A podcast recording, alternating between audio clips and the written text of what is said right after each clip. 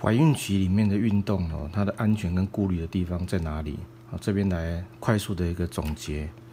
那在 ACOG 这个是妇产科的一个呃，算是专业的一个啊学会啊，这个出处呢是从那个 Obstetrics and Gynecology 啊，这个我想妇产科医师应该都非常了解啊，这一个期刊哦，这个在二零二零年版本算是今年新出来的一个啊改版的一个临床指引，这边讲到就是说在怀孕的前中后。哦，你的可以到底可以做哪些运动？那其实总结也很简单，就是说在怀孕的其实前中后，大部分的运动种类都是安全而且有益的。嗯，一般这边有提到，包括像一些哦走路啦，啊，cycling 骑脚踏车啦，有氧运动啊，跳舞啊，或者一些重量训练等等啊，各种的活动基本上就是安全而且是有益的。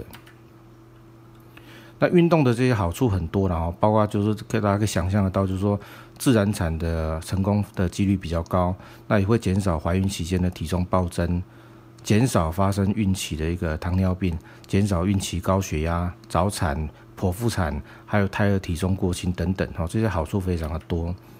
好，那但是第一期哦，对的那个胎儿在成长发育的时候，对温度比较敏感，所以在指引上面有特别提到，是说过度激烈或者过长时间运动，因为容易脱水，导致体温偏高，这个是要尽量避免的。好，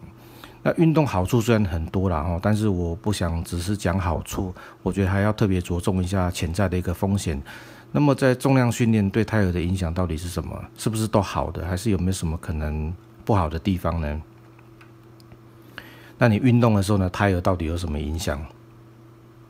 你比较低到中等强度的运动哦，胎儿的心跳大概会稍微上升哦，但是看起来对胎儿的健康是大概是没有什么影响的。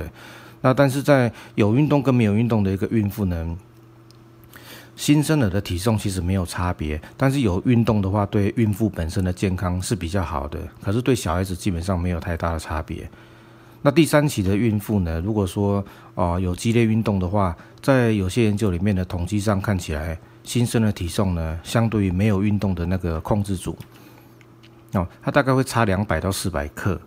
哦，那虽然新生儿的体重呢有点差别，不过在成长之后呢，并没有看到说有一些生长迟滞的一些现象，啊、就是说呃。出生的时候呢，体重可能会比较轻一点点，但是之后的生长看起来似乎是没有影响的。那重量训练哦，有几个要特别注意的地方，就是这个在指引里面有特别提到哦，三十分钟内的激烈运动，在研究里面看起来呢，安全性上面是没有什么问题的。可是我们要反过来想啊，超过三十公三十分钟以上的一个激烈运动呢？哦，安全性是不是可以确认？这个是不知道的，哦，表示是有可能，可能有一些疑虑在。那但是这边文献里面有特别提到，就是在一般如果你超过定义上百分之八十五的强度，我们讲说 vigorous 就是激烈的运动，我们一般以八十百分之八十五的强度来做分野的话，那如果超过百分之八十五的强度，对胎儿可能潜在是有风险的。啊，那在这个内文里面有提到，哈，就是讲说。过高的风险就是超过八十五百分之八十五的时候呢，可能会导致胎儿呢是有出现风险的。所以在规划运动的强度还有时间的时候，基本上还是得要有特别的一个医疗上的一个考量。哦，那如果说呃没有什么特别的理由的话，其实建议应该是要适当的降低强度才可以。那再来指引里面呢，也有特别提到，因为有一些优秀的运动员呢，他会倾向于在怀孕的时候仍然保持高强度的一个训练。那指引里面有提到，就是说一个潜在的忧虑，就是母体的弩折现象啊，就我们讲说 Valsalva maneuver 这一个现象呢，也会导致胎儿的心跳减速。那胎儿心跳减速对胎儿的这个健康可能是有害的，而且是有风险的。哦，所以这一点的话，可能要特别注意哈，也不是说重量训练治百病，好像什么都好，什么都可以做。那潜在风险，这个其实是要列入考虑的。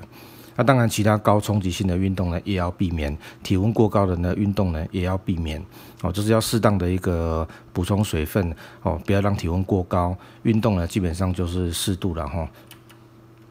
那我们这边快速总结一下，就是说，在